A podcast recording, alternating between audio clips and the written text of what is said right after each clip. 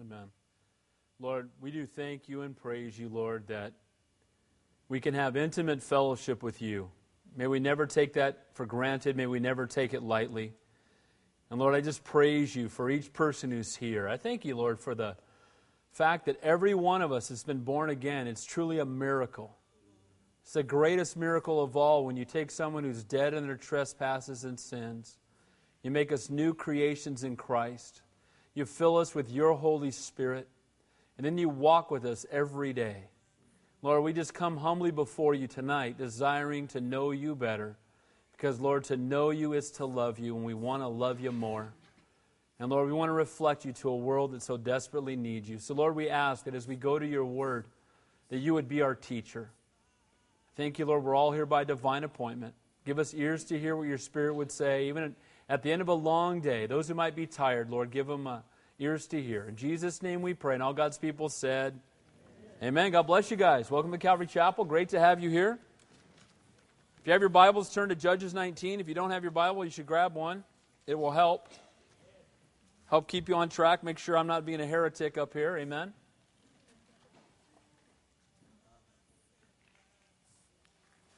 All right. Well, I don't know if I'm supposed to announce this or not, but I will anyway. And then if I get in trouble later, then I'll get in trouble later.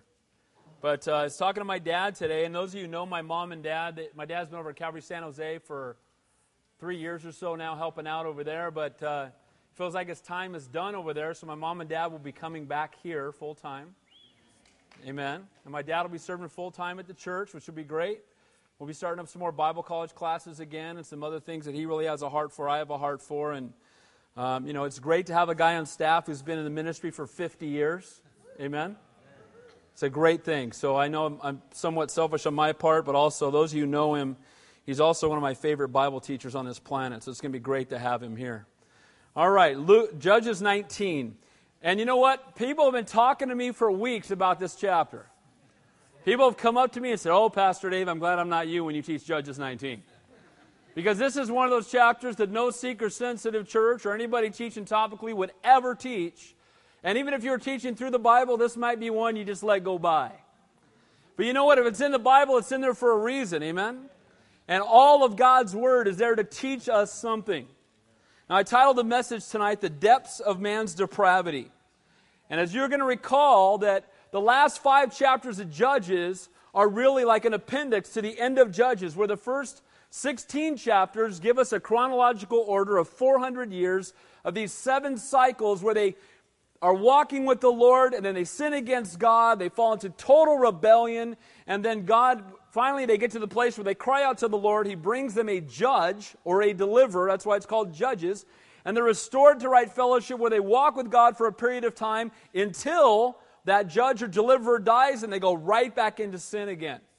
Now, these last five chapters, because the conclusion of the Judges in the book of Judges was Samson, the last five chapters really go back in time to the beginning of the book, and we looked at several people and kind of behind the scenes what was going on. Here's what was going on with the judges, what was going on with the people.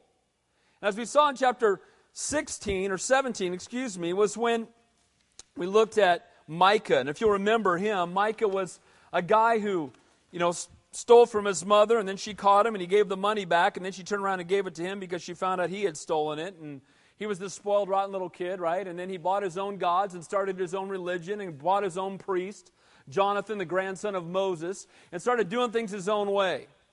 But as we know, that's really a picture of how man will try to serve God our own way. You know, we don't serve God our way, we serve God his way. Amen? We don't tell God how it's going to be. He tells us, we follow him. By the way, he knows better than you. Aren't you glad? And so I'm serving a God who's greater than me, and if he wasn't, he wouldn't be God.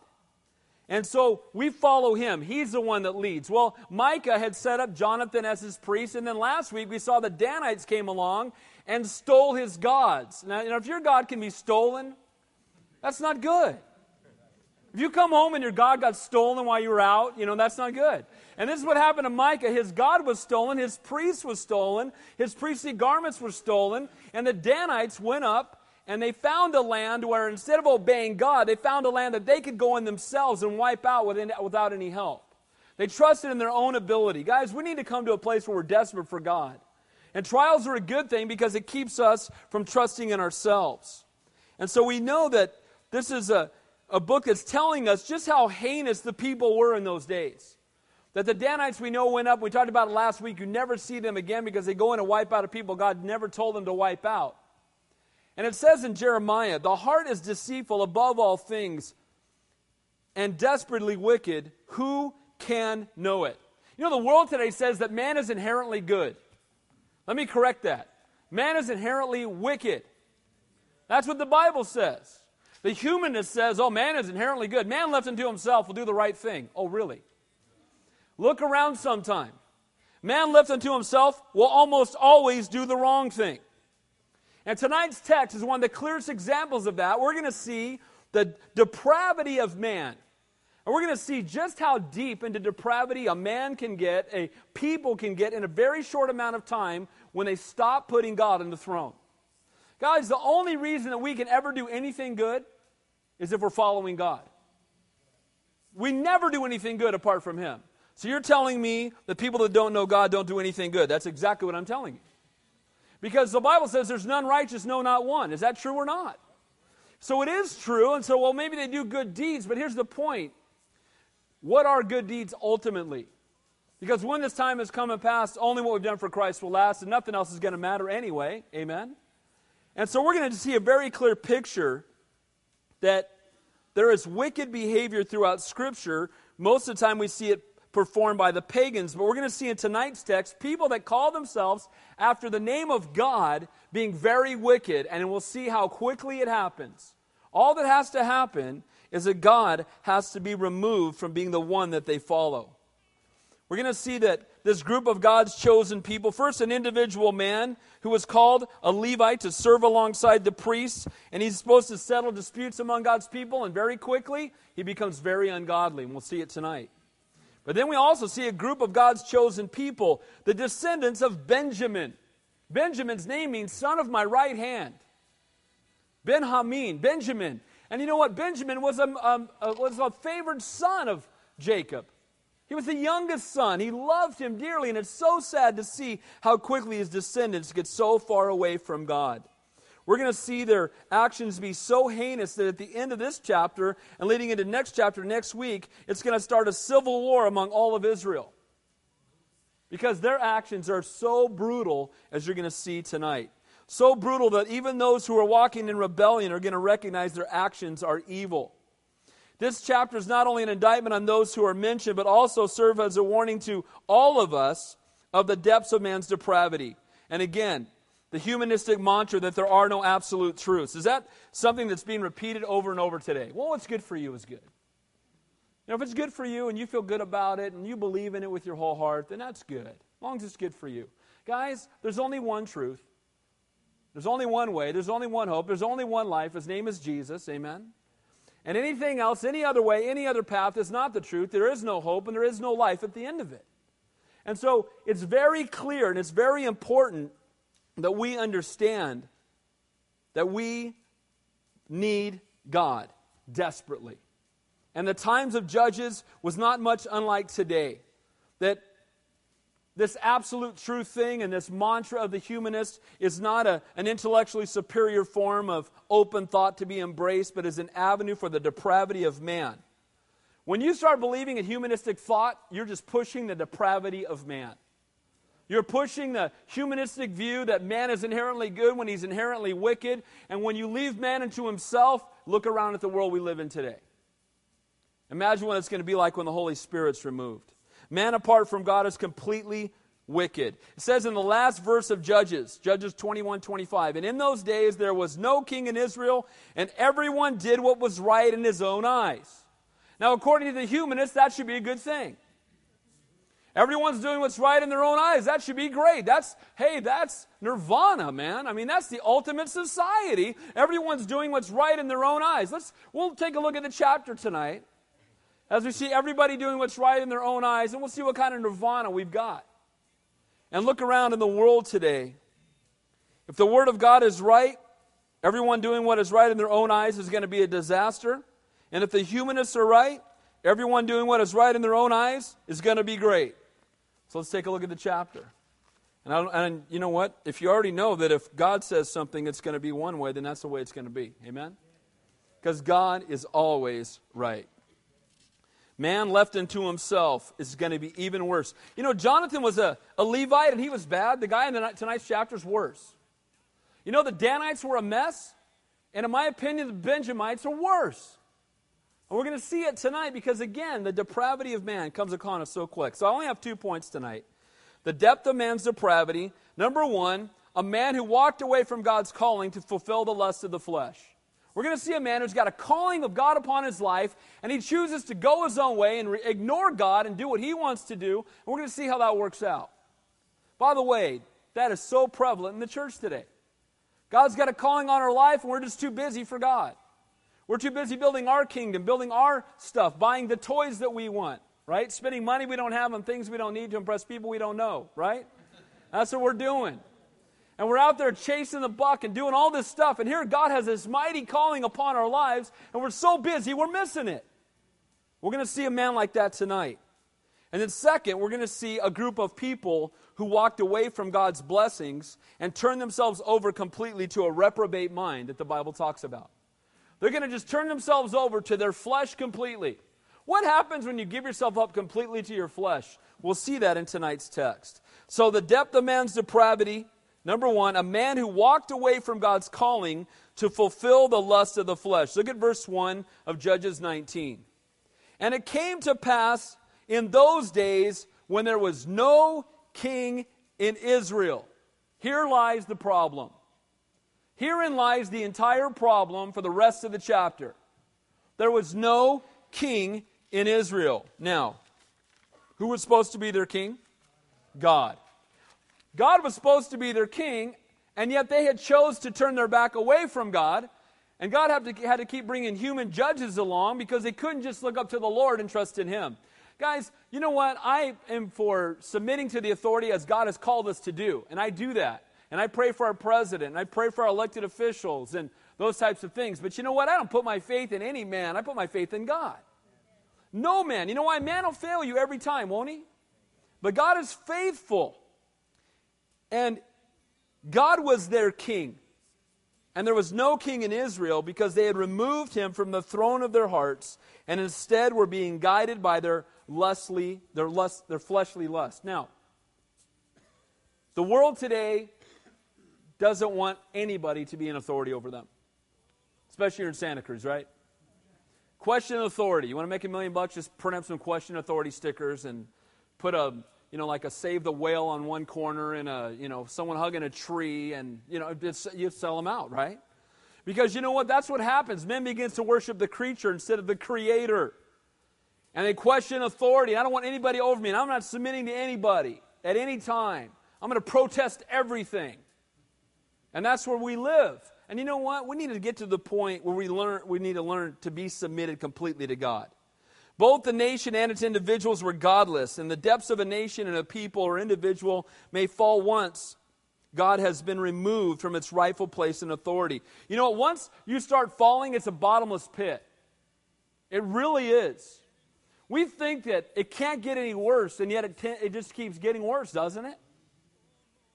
Things are worse today than were five years ago. Now, I'm not a doomsayer, and I'm not, and I, you know what? I'm as patriotic as anybody. I really am. I love this country. I'm blessed to live here. But you know what? As we're going to see as we go through the text, this country is not anywhere near as godly as it used to be. It's not. And we'll see why. But the pit that we can fall into is virtually bottomless, and the things that once shocked us have become commonplace and even acceptable. That's what happens when we get away from God. When God's off the throne, then the things that used to shock us now become commonplace. The things that used to shock us now become law. The things that used to shock us now become, if you don't believe in it, you're anti-American. It's amazing.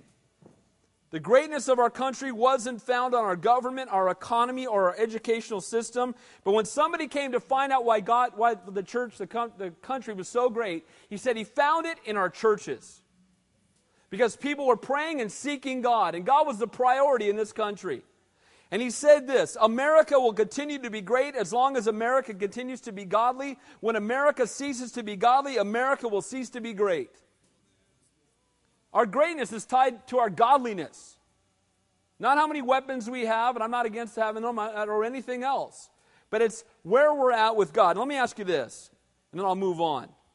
But in a country where we murder millions of innocent babies and we call it choice, where our main sources of entertainment contain adultery, fornication, murder, rape, and the cursing of our God's name, where pornography is being viewed in a majority of the homes in this country, where sexual purity is mocked and promiscuity is celebrated, where there's an agenda to distance our country's government, schools, and public squares of all things godly, and where the sanctity of marriage is being challenged as a bigoted institution because we won't let homosexuals marry each other, is this a godly country anymore? Now, I'm not being a doomsayer. Here's what I want to say. We need to pray for God to bring revival here. When we look and we see it, how should we respond? This is still the greatest country on the planet as far as I'm concerned. I'm blessed to live here and I love it. I love this place. I really do. But we need to get back in love with God. Amen? America is not as godly as it once was, though it remains a godly remnant here. May God use us. And while we can and should pray that we as a nation will return to the Lord, you know what you can control? How you're doing with the Lord. You may not be able to control what all fifty states are doing or what the governors are doing or what the, any authority is doing, but you can control what, how you're doing. You can decide how you're going to do in your relationship with the Lord. So as it came to pass where there was no king in Israel, and it's coming to pass where there's no God in America if we're not careful. Amen? And we need to put him back on the throne. Then it says, and there was a certain Levite. Now a Levite of the tribe of Levi, one of the twelve tribes of Israel, they were the tribe chosen to serve in the tabernacle to assist the priest. They were also the interpreters of the law. People would have a dispute and they would come to the local Levite who were, they were spread out all over the land. This Levite happened to be uh, stationed in Ephraim. And the Le- they would come to Levi and say, hey, we got a dispute over something. And he would open up the law and he would explain it to them. So he was kind of like a government official, kind of like a pastor. And he was a spiritual leader of the people. That's what the Levites were called to be. Set apart by God to serve alongside the priest, to interpret the law, to settle disputes, called again by God, anointed by God for service to him. Levite. Now look what it says about him. He was staying in the remote mountains of Ephraim, and he took for himself a concubine. Now, wait a minute. Spiritual leader. He's the interpreter of the law. Does he know what the Bible says? At this point, the, the Bible is the law of Moses. Genesis, Exodus, Leviticus, Numbers, Deuteronomy. Does he know what it says? Yes. Does it say one man for one woman all the way back in Genesis? Uh, yeah. You know what a concubine was? It was basically a legalized mistress. It was a woman on the side that everybody knew about. Amazing. Now, the amazing part about this was that because women were so devalued in many cases, that they would openly have concubines. And the sad part is a lot of mighty men of God had concubines in the Bible. Abraham. Caleb. My boy Caleb, I love Caleb. What you doing with a concubine? What's wrong with you? And what they would do, in a sense, with a concubine, is they would have a woman whose job was completely to meet their needs. They would even have children with them often, but the children didn't get any inheritance. They were like a second-string wife who didn't really get to be part of the family, but she was just there to satisfy the needs of the man. That's what her job was. Now, I can imagine there'd be some bitterness if I was a concubine. Amen? How, she's the wife over there. She's got his stuff, you know, living in the... T- and I'm over here. Oh, I'm the concubine. Now, this Levite takes a concubine. This is a sign of a guy who's not getting it. Amen? He's supposed to be the leader. He's supposed to lead by example. If I ever show up here with a second wife, drag me out front and beat me senseless, okay? After you fire me. Here's the point. This guy's supposed to be the spiritual leader. What kind of example is he setting? Not only were the people perverting things, but so were the religious leaders. And how are they doing it? By getting away from the Word of God. The concubine provided for his physical needs with no real commitment on his part. What does that sound like? Most of the dating scene today. No real commitment on my part, but hey. Right? And you know what? Guys are liars, by the way, ladies. Amen? Liars. He is your brother until he's your husband. She is your sister until she's your wife. Treat her like it. Amen? All those years I was youth pastor, you say, look, if you wouldn't do it with your sister, don't do it with her because she's not your wife you know, yet, so she's your sister right now. Amen? Amen? Amen? Now, you might hold your sister's hand, but that's about it. Right? You're not going to be sitting on the sofa with your sister. If you do, you're going to be in trouble with your dad. Amen? Don't do that. So here's the point.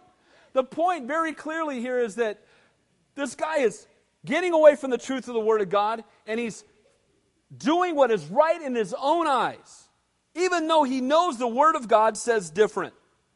These concubine relationships were never approved by God, but sadly they're very common among men. And like I said, Abraham, Jacob, Caleb, Saul, David. Solomon had seven hundred wives and three hundred concubines. I bet he didn't even know all their names. I have an idea. He said, oh, I want that one for a wife. Oh, she's already your wife.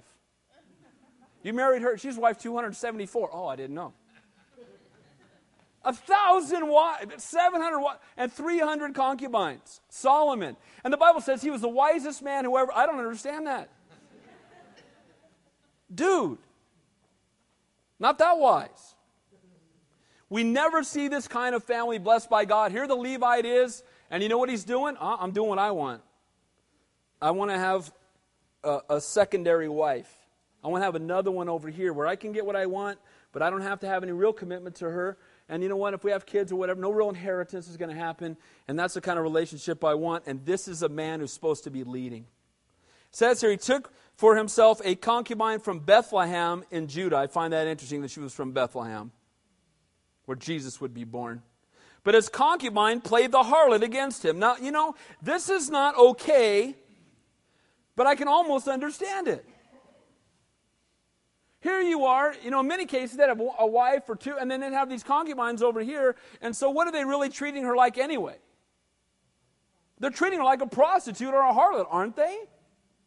Now, she, they would have to make sure that they were fed and they were clothed, and they would even call them their wife sometimes, and they would, you know, we're going to see in the text, they would call the man their husband, but we're going to see very clearly here that this woman, though living as this legal mistress to a Levite, she had no godly standard of her own, and she played the harlot. What does that mean? It means she slept with other men. Now, you know what happens if you tell a woman that all she's worth is to fulfill the physical pleasures of a man? You know what? She's going to start to think that that's all she's worth. Isn't that right? You know what? We've got to... It's so messed up in the world today, the way that men treat women. It's just wrong. It's just straight up wrong. They're treated like objects. They're not objects, guys. Amen? I got a daughter and a wife. And if you mess with either one of them, you're in trouble. Amen? And if you're here and you got a daughter, you know what? We should treat them with honor and respect. Amen? And this is not what's happening. And this guy's a Levite. He's one of the guys they look at and go, oh, he's one of the lawgivers. Yeah. And here he is with a concubine. And she plays the harlot. We'll find out later. While it's not an excuse, we shouldn't be surprised because she's been treated like one. And if meeting the physical needs of a man was all that she was good for, then so be it. And look what it says here. And she went far away from him to her father's house at Bethlehem in Judah and was there four whole months. Now, when she slept with another man, it was against the law for her to do that because she was his concubine. This just cracks me up. There's no law in the Bible that says this. This was their law. Okay, you're my concubine, which means you only get to be with me. Now, I can be with other women, including my other wives and other concubines, but you'll only get to be with me. And if you're with another man, then I'm going to, it's adultery, and then I'm going to have you stoned to death. Nice situation, right? Now, this woman, after committing adult, adultery from the Levite's perspective, runs away. It could be potentially that she was afraid of being stoned. We don't know. She, quote, sinned against her husband, though not really her husband. and she'd been gone for four months, and so the Levite begins to miss her. So he decides he wants to go get her back. Look what it says. Then her husband, again, it calls her his hus- husband, even though concubine, not really his full wife, doesn't have all the wifely privileges, but again, considered tied to him. Then her husband arose and went after her to speak kindly to her and to bring her back. Now, isn't this the way that a dog works? He treats the woman like a possession. He, he's, he's totally in it for himself. And then when she leaves, he gets real nice because he wants to get her back. Isn't this true? This is what happens. From these words alone, it may seem like he really cares about her. When we get to the end of the chapter, you're going to find out he doesn't. Though she had been unfaithful, and sought, he sought to bring her back. Now, again, I will say this on a secondary issue, though not really fully in the context. I believe God's highest is always restoration for marriage. Always. Now, are there times where God allows divorce? The answer is yes, but is God's highest always restoration? I believe the answer is also yes. Amen? I will never counsel anybody ever to get a divorce. I never have and I never will. But that doesn't mean there aren't times. The Bible says that, you know, if someone commits adultery, you can get a divorce, but God's highest would be that you be restored. If the unbeliever departs, it talks about in Corinthians, that if that unbeliever departs, and I know people who've tried for ten years to get that person back. And that person divorced them anyway, and you know, and you should, and you know, let me say this: if you're the believer and they're the unbeliever, you should never divorce them. They may end up divorcing you. God's highest is always restoration, and it may seem from this perspective like he's trying to be restored to his wife, but that's not what's happening. He just wants to get her back, and we'll find out because we know by the way he treats her going forward that he doesn't really care for her. And look what it says. It says to speak kindly to bring her back, having his servant and a couple of donkeys with him. So he brought him. So she brought him into her father's house. And when the father saw the young woman, the father of the young woman saw him, he was glad and met him. Now what's interesting, that he finds out that his daughter's a concubine, she's bringing back a Levite. Now again, you got to remember in those days, a Levite, though not worshipped, nor should they be, they were kind of honored.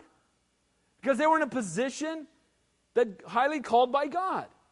And this Levite comes along, and he's, quote, not really married to her, to his daughter, but it's a concubine situation, and they have housing together, and he has to provide for her needs. And so when he sees him coming, I mean, his daughter comes running home, no doubt probably telling her dad, hey, I was with another man, and now he comes, shows up, and he thinks, oh, she, he's willing to take her back. He's showing some grace. Her dad thinks, hey, this is a good thing. But we're going to find out again what kind of man this Levite really was.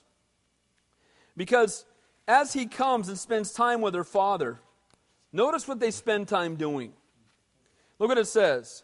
Now his father-in-law, the young woman's father, detained him and stayed with him three days. So they ate and drank and lodged there. They had a three-day rager. This guy's supposed to be the spiritual leader. He, he not only has a, a woman on the side, he not only has a concubine, but now he goes to the concubine's, his father, quote, father-in-law's house, and he's partying with them. If your pastor comes over to your house and has a three-day rager with you, go to another church. Amen? This is not good. One day became two days, became three days. And here we get another glimpse of this Levite's character, because he had been called and anointed by God to be a spiritual leader. Israel is in total darkness at this time. Is that true or not? They've walked away from God. So what should this guy be doing? Not partying. What should he be doing? He should be getting, guys, we got to get our eyes back on God. He should be going out, and everybody who would listen to him, taking them back to the Ten Commandments, taking them back to the Word of God, drawing them back to the Lord. Instead, he's eating and drinking and being merry. The Levite spends his days partying with his legal mistress's dad. Now, don't get me wrong. As Christians, should we have joy? What's the answer? Fruit of the Holy Spirit is joy, amen? Nobody's happier than me. Nobody should be happier than you, amen? Because my joy isn't based on our, our my circumstances, neither should yours be. It's who you are in Christ, and that's not going to change. That doesn't change with your health. It doesn't change with your job or anything else. But at the same time, too many in the church today are eating and drinking and being merry rather than trying to live lives holy and set apart unto God. Too many in the church today are doing that. It's not about being, and again, we have greater joy. Be not drunk with wine, be filled with the Holy Spirit. Amen? You've heard me say it many times. It's amazing how the world calls alcohol spirits. They don't even try to hide it, do they? You can have the Holy Spirit, or you can have the spirits. Choose one. The unholy spirits. Amen? And so be not drunk with wine, be filled with the Holy Spirit. We don't need that stuff, but too many in the church today are trying to tiptoe with the world, be entertained by the world, live like the world, party with the world, and at the same time call themselves followers of Christ. Guys, God isn't keeping us from sin because He's a no-fun bummer God. Sin is not bad because it's forbidden. It's forbidden because it's bad. He forbids it because He knows it will harm us. I don't keep my kids off the freeway. I want to play ball on the freeway. No. But I really want, no. Now, is that because I'm a no-fun dad?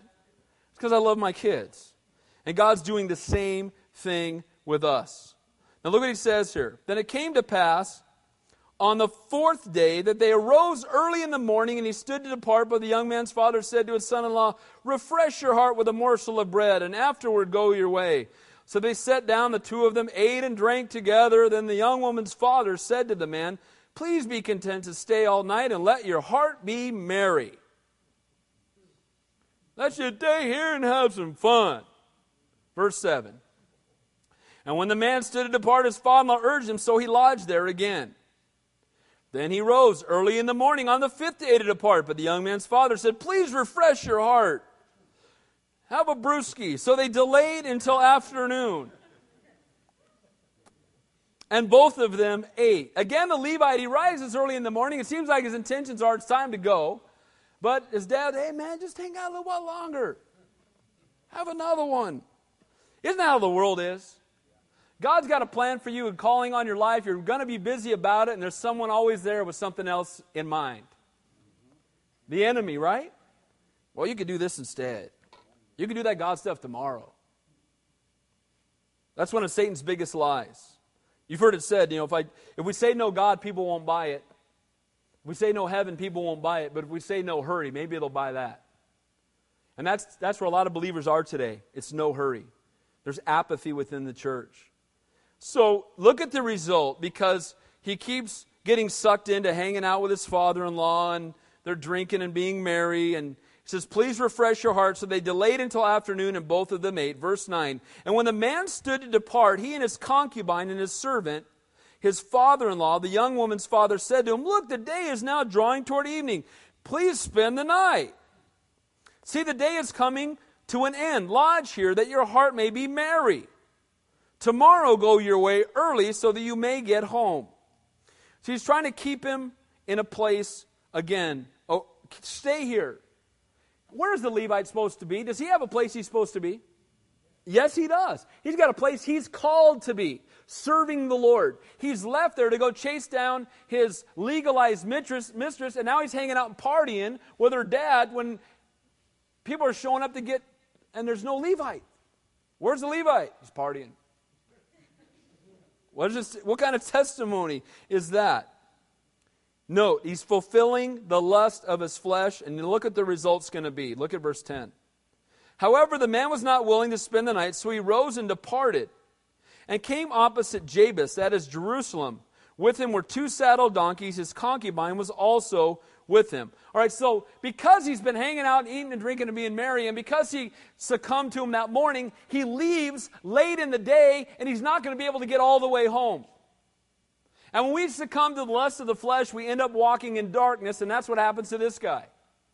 He succumbs to the lust of his flesh, and it's going to get dark before he can get all the way home, so he's going to have to stop. May not seem like a big deal, but it's going to be a very big deal as we read through the text. Now, he came to Jabus, that is opposite Jerusalem. Now, here's the interesting part. Side note. Jerusalem was given to the Benjamites. But the Benjamites thought the Jebusites were too big, and so instead of settling there, they went down the road a ways and settled in Gibeah. Now, God had commanded them to wipe out the Jebusites from Jerusalem and dwell there. So now the Levite gets to Jerusalem, and he's not going to go there. Why? Because the Jebusites are ruling within Jerusalem, but yet he's going to go up to Gibeah, and the sad thing is he's going to find a worse group of people they would have found if he'd stayed in Jerusalem. Look at verse eleven. They were near Jabus, and the day was far spent, and the servant said to his master, "Come, please, let us turn aside into the city of the Jebusites and lodge in it." But his master, the Levite, said to him, "We will not turn aside here into a city of foreigners who are not the children of Israel. We will go to Gibeah." So who's in Gibeah? The Benjamites. The Benjamites were supposed to be in Jerusalem. So what have we learned about the Benjamites already? They don't obey God. Right? God said, Jerusalem's your territory. Ah, oh, not so much. Those guys in there are kind of big. We'll go down the road and find some little guys. Kind of like the Danites, right? You know what the Danites did last week? The Danites said, "Oh man, the Philistines in our territory, let's go up and get those Sidonians." And they don't even really have an army up there. They're kind of napping. We'll just come right in on behind them and we'll wipe them all out. Well, the Danites didn't do well because they disobeyed God. And guess what? Here we have the same thing. The Benjamites are not obeying God. And as soon as we take God off the throne, it's a slippery slope into the depths of depravity. And that's exactly what we're going to see from the Benjamites. And look at verse thirteen. So he said to his servant, "Come, let us draw near to one of these places and spend the night in Gibeah or in Ramah." And they passed by and went their way, and the sun went down. Now, why did the sun go down? Because they were hanging out partying too much with the father-in-law.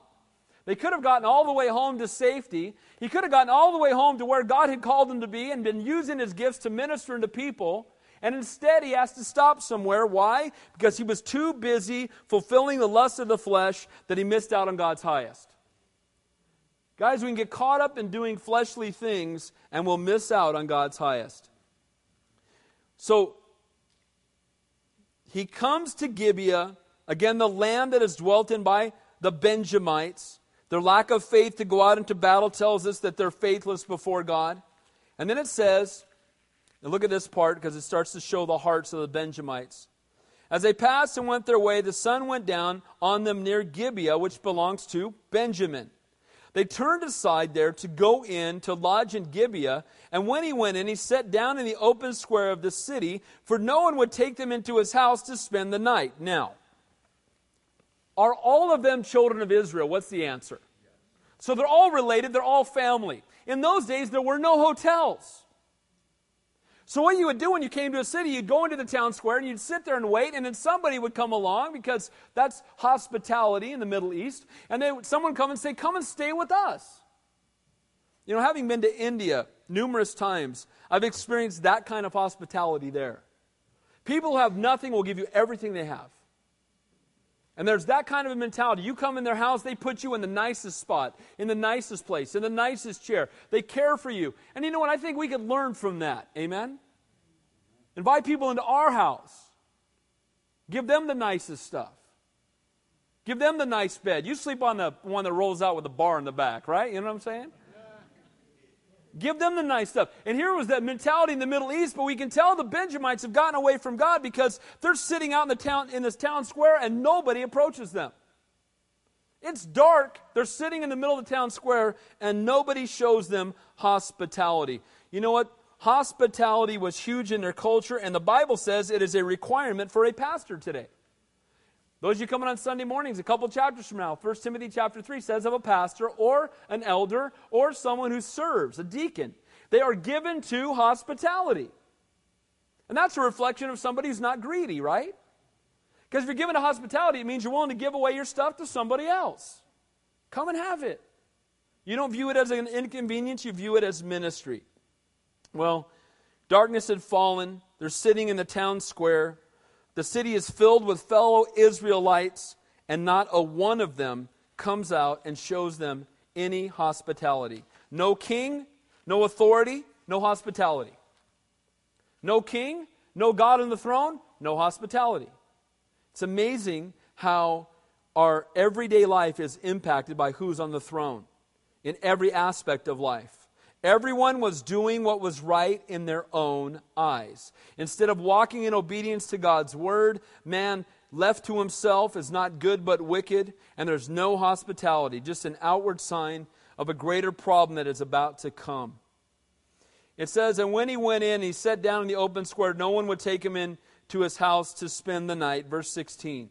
Just then an old man came in from his work in the field at evening, who was also from the mountain of Ephraim. He was staying in Gibeah, whereas the men of Bij- men of the place were Benjamites. So there's this one guy who's not a Benjamite, who comes back out of the field. It's dark. He walks through the town square, and he sees this Levite with his concubine and his servant and a couple of donkeys and some supplies sitting in the open square at night. And he shows them hospitality. But we're going to find out this guy's not so great either. Matter of fact, we're going to find out a little bit, he's just straight a mess. But right now, what he does do is something that nobody else had done. Look at verse seventeen. When he raised his eyes, he saw the traveler in the open square of the city. And the old man said, where are you going? And where do you come from? So he said to him, we are passing from Bethlehem in Judah toward the remote mountains of Ephraim. I am from there. I went to Bethlehem in Judah. Now I'm going to the house of the Lord, but there is no one who will take me into his house. Now, here's what's interesting. Where does he say he's going?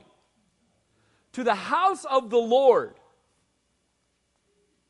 There's the house of the Lord at the time. The tabernacle was in Shiloh. So that means this guy could actually be serving in the tabernacle, where they're making the priest, they're making the sacrifices to God, where the Holy of Holies dwelt.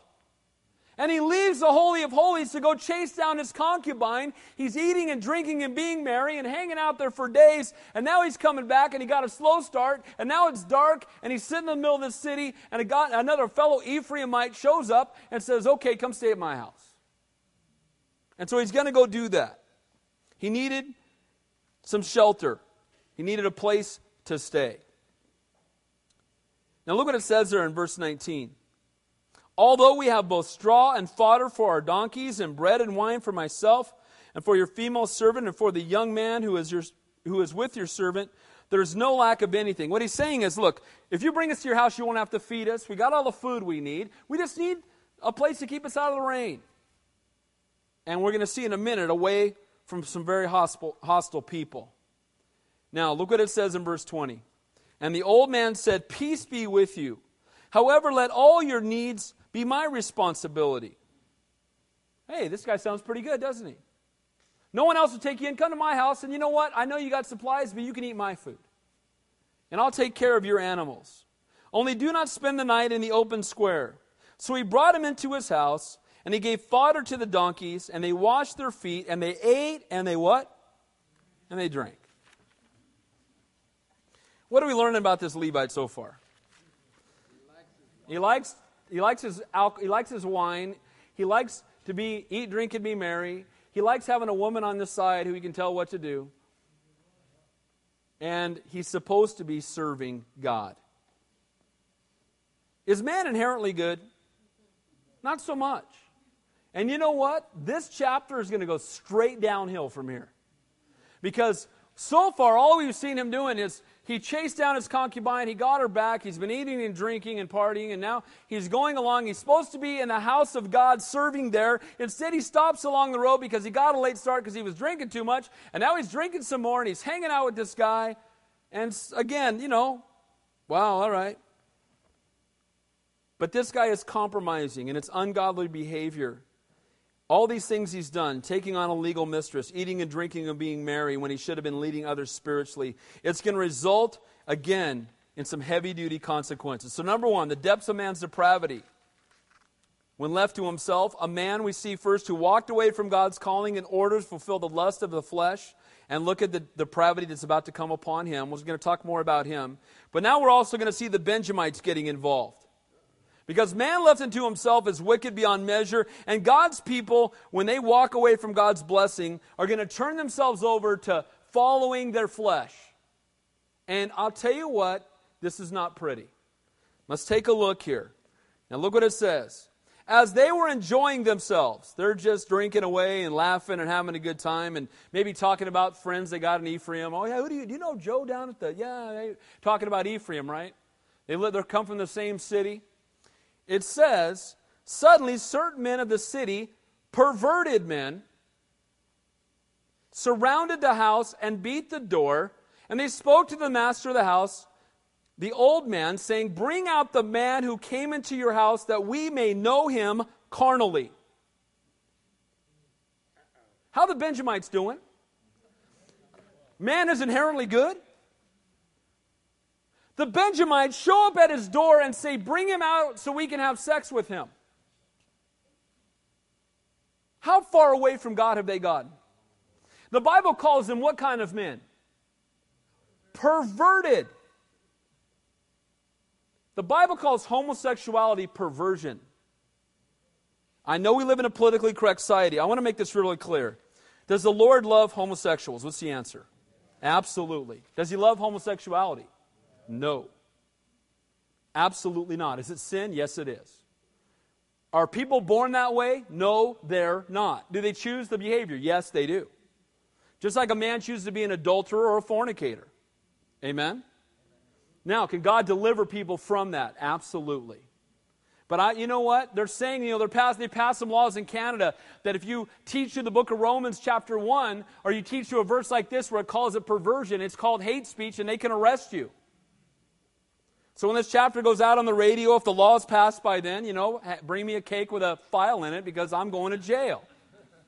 But the point is, we need to stand up for the truth and, and love people enough to point to the fact that sin is sin. Not because we're self-righteous and holier than thou and we're trying to put someone else down, but because we love them enough to let them know that where they're headed is harmful. And there's a God who loves them and wants to deliver them from that. And though where sin abounds, grace abounds much more. Amen? But these guys show up, and this is just like another story in the Bible. Genesis nineteen, remember the story of Lot. He's in Sodom and Gomorrah. It's where you get the word sodomy, from Sodom.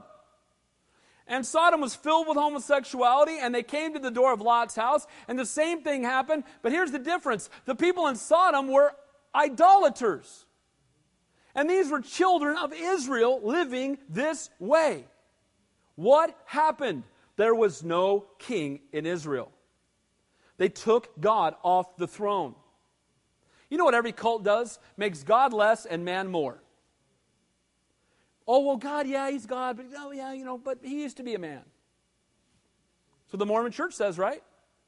He used to be a man on his own planet, and he did a good job, so you got to be God of ours, and if you're a good man on this planet, you'll get to be God of your own. Well, that sounds really good. And you get to have as many wives as you want, really, and some concubines, I'm not, you know, or whatever. And the whole point is it's a flesh-driven a religion, isn't it? Guys, God is so much greater than we could possibly even give words to. No matter how great you think he is, he's way greater than that. Amen? And no matter how much you think you need him, you need him way more than that. And we're not this close to God or this close to God. We're so far. Man, you know, at the same time, he's a loving, gracious Heavenly Father who draws us near unto him. We call him Abba Father, and we can call up into his lap. That's the God we serve, amen? Now, what's interesting here is these men of the city, as soon as they take their eyes off of God, as soon as there's no more king in Israel, as soon as God is no longer on the throne, everyone's doing what's right in their own eyes, what happens? Sexual perversion. Everyone doing what is right in their own eyes. No godly authority. The word beat the door there says they, it was getting louder and pounding. The word for perverted men is worthless, unprofitable, or wicked. And that we may know him carnally. We want to have homosexual sex with him. Romans one calls homosexuality vile and shameful. Vile and shameful. Leviticus eighteen says, you shall not lie with a man as with a woman. It is an abomination. But Israel had become like Sodom. Why? They took God off the throne. Guys, why is it so important that we not dial down, water down the Word of God ever? Because when we do, we'll start to become like Sodom. Amen? And we've been seeing it happen in our country. You know, back in the day, in the fifth grade, you learned how to read using your Bible. You didn't get public funds from our government unless you taught the Bible. Now if you teach the Bible, they'll take your public funds away. How far away are we getting from the Lord? We're becoming more and more like Sodom. No authority, more, no moral standard. Everyone doing what is right in his own eyes. Today we're becoming like Sodom. Gay rights, homosexual agenda. Every, have you noticed that every show's got to have a homosexual character now? Why is that? So it will be acceptable. And if you say that homosexuality is wrong, you're a homophobe. I'm a sinophobe. Amen? In my own life too. I'm a sinner saved by grace. Amen? And the point is that we've gotten to the point where everything's got to be politically correct. You know, we used to be an immoral society, which means we knew what the morals were and we chose to go against them. We're now an amoral society, which means there are no morals, and the only people that catch grief are the ones who have morals. That's where we're living today. As you look at the final stages of this nation, we're going to see that Every, you know what? Every many great nations have fallen. They had one thing in common. You know what brought the Roman? When the Romans came down, you know what was rampant? Homosexuality. When the Greeks lost power, you know what was rampant? Homosexuality. And what's rampant in our country today? I mean, again, I want you want to make it very clear. God loves them, and we need to reach out to them. And it's no, it's not an unforgivable sin. Amen. God's a gracious God.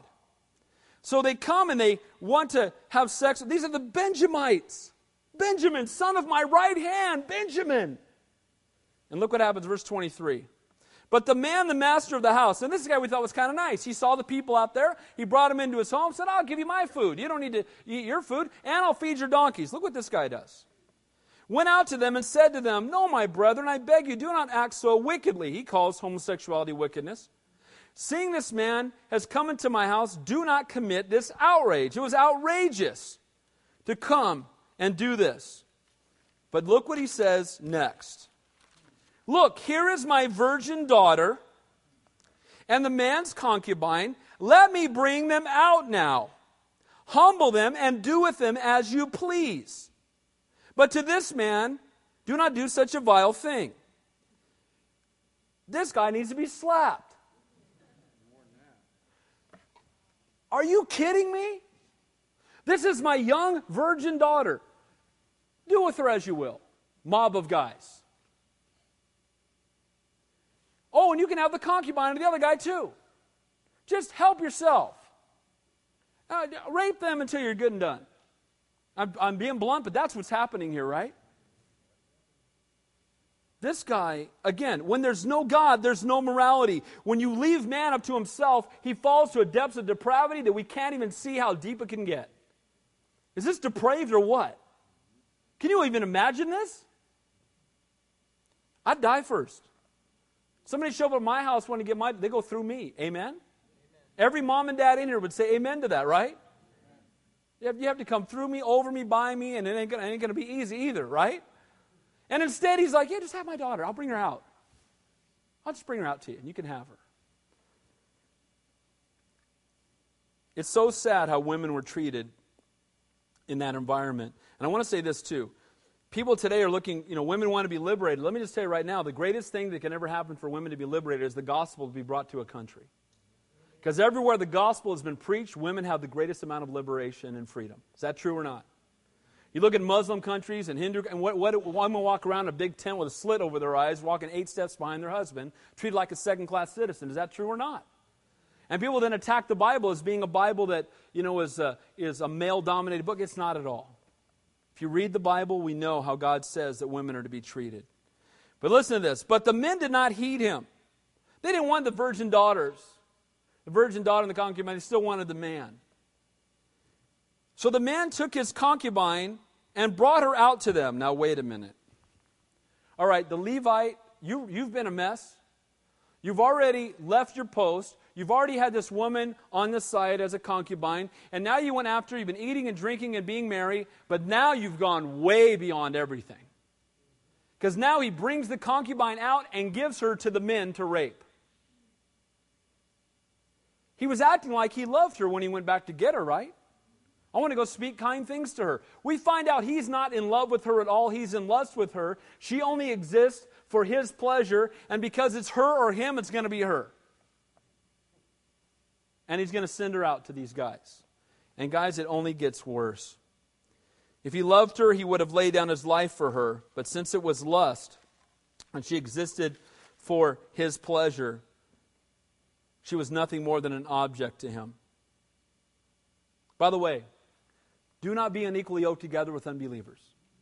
Why? Because a person who does not know God can only have Aaron love, which is a physical love, and you can have agape love. And if you have agape, which is a selfless love, a love that comes from God, and you have that love for your spouse, and they can only have Aaron love for you, it's going to be a mess. Not only that, you're going to be trying to raise your kids. It's going to be a mixed. Wait for the person God has for you. It's always worth it. Amen? And some of you know that you maybe you've waited a long time. Some of you waited a long time and God brought the person. It's always worth it. So look what it says they did. They and they knew her and abused her all night until morning. This woman, I, and again, I hate to be graphic, but it's in the Bible, so I'm going to be. She was raped one after another all night long. Man is inherently good? I don't think so. Man is inherently wicked. This is what happens when man is left to his own devices, when man does not know what does not know what is right in his own eyes. There's no authority, there's no submission, there's no right or wrong. He does what he thinks. And the result is perversion. It's still happening today. People say, we need to get rid of all the rules and all the laws, man, and just live and let live, right? Living and let live has promoted children being sold into prostitution.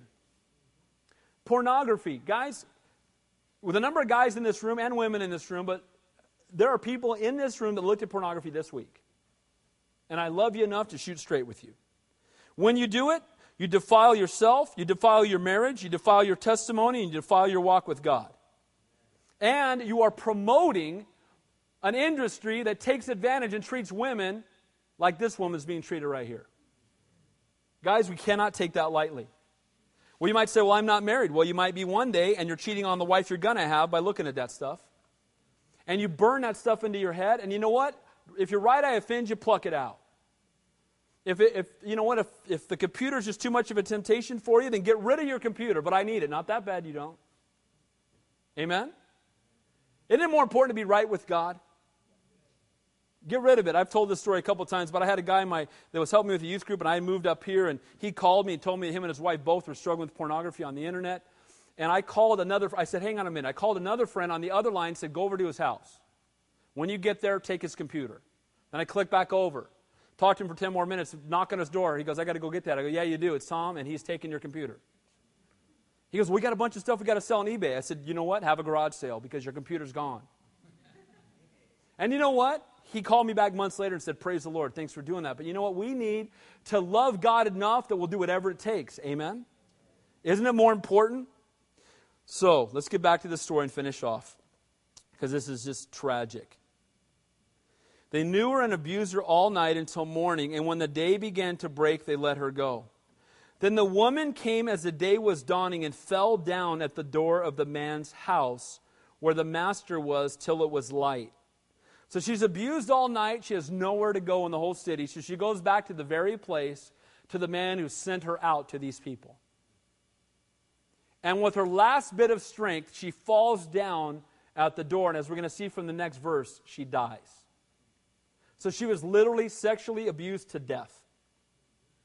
That's what happened to her. And she was sent out there by this spiritual leader, this Levite, this man of God. This man who was called by God and anointed by God to be used by God. And who was it that raped her? A bunch of Benjamites. A bunch of men who God had a plan for. A people who God had a plan for. But what did they do? They put themselves on the throne and look at the depths of depravity in a short amount of time. Guys, when we take our eyes off of the Lord, we can fall away so very fast. Last two ver- last few verses. When his master arose in the morning. When her master arose in the morning. When her master arose in the morning. When her master arose in the morning. These verses made me mad. When her master arose in the morning. She was out being raped all night. What was he doing? He was sleeping. This is not love. This is brutal, isn't it? This spiritual leader is napping while his, quote, wife is being raped all night long. The depths of depravity of man. He arose in the morning. She was being abused unto death. Easy to see why she left this guy in the first place. Amen? This guy was brutal. When he rose in the morning, he opened the doors of the house and went out to go his way. And there was his concubine fallen at the door of the house with her hands on the threshold. She's laying there dead. He walks by and shows a great deal of sensitivity, verse twenty-eight, and said to her, "Get up and let's be going." I'm glad I'm never going to meet this guy. How about you? Doesn't this guy just make you mad? And here's the sad part. He was a man who could have been used so mightily by God. He was a man that had a calling and a gifting, and he was to serve in the tabernacle, and he could have been in a place to minister to people and keep their eyes on the Lord. And instead, because he got in his flesh, he took God off the throne and started going his own way. Look how far away he's gotten. Now here's the good news for the people in this room tonight. You can take a million steps away from God, it's only one step back. Amen? No matter how far away you get, you can repent and get right with God. He's such a gracious and loving Heavenly Father. When Jesus isn't king, you don't care very much. Jesus said, as a sign of the end times, because lawlessness is increased, most people's love will grow cold. But when Jesus is king of your life, you'll be a lover of people. It says this in John, "A new commandment I give to you, that you love one another as I have loved you, that you also love one another. By this all men will know that you are my disciples, if you love one another." How are people going to know that we're followers of Christ? By the way we love each other and by the way we love them. Does this look like anything remotely like love? This is so brutal, the way this man treats this woman. Let's finish up. "But there was no answer. So the man lifted her onto the donkey, put her dead body, and the man got up and went to his place." Now watch this. "When he entered his house, he took a knife and laid hold of his concubine and divided her into twelve pieces, limb by limb, and sent her throughout all the territory of Israel. And so it was, all who saw it said, 'No such deed has been done or seen from the day that the children of Israel came up from the land of Egypt until this day. Consider it, confer, and speak up.'"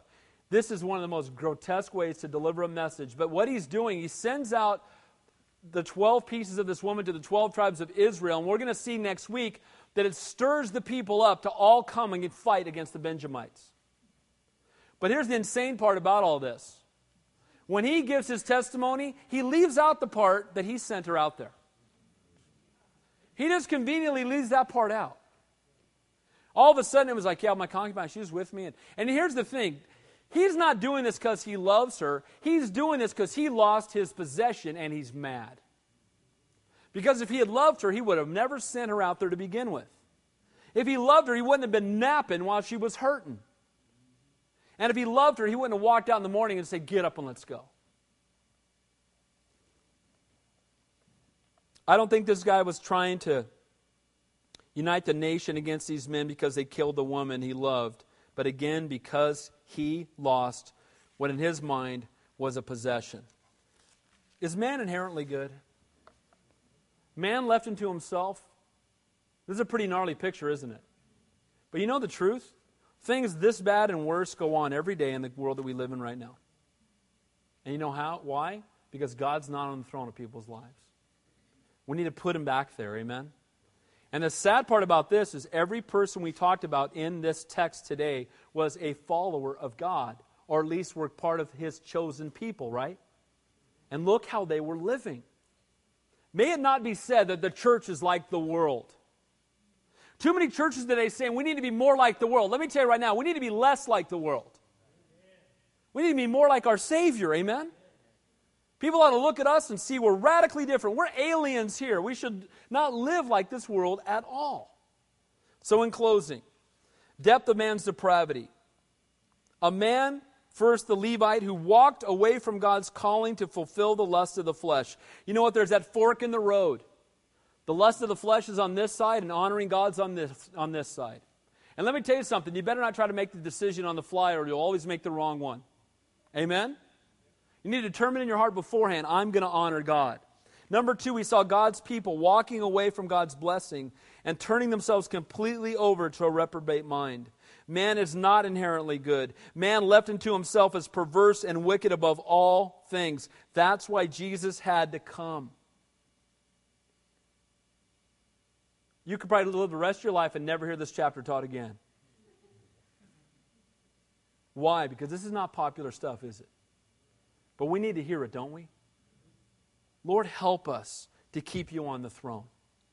Lord, help us to honor you. Who's on the throne of your life, guys? Is it your will or his will? Is it your flesh or is Almighty God there? Let's pray. Heavenly Father, we thank you and praise you for your love and your grace. And we thank you, Lord, that even if we have blown it in radical ways, you are such a gracious God. And, and the truth be told, Lord, we've all blown it. And that's why you came, because you love us. Lord, I pray if there's anybody here tonight that's in the midst of serving their flesh, following hard after their will, having turned away from you, Lord, I ask in Jesus' name that even now, by the power of your Holy Spirit, you would bring conviction that would produce repentance and that would bring comfort. And Lord, I pray for all of us. If there are areas of our lives where we're compromising like this Levite, areas where we're allowing the things of this world to become the priority, Father, show us. Not because we're legalistic, but Lord, we want to love you. We want to make you the, the, the primary and first thing in every aspect of our lives. And Lord, I also pray if anybody's here that was abused in any degree the way that this woman was abused, Lord, I pray that maybe as the text brought back bad memories, I ask in Jesus' name that you would comfort them right now. You would minister to their heart.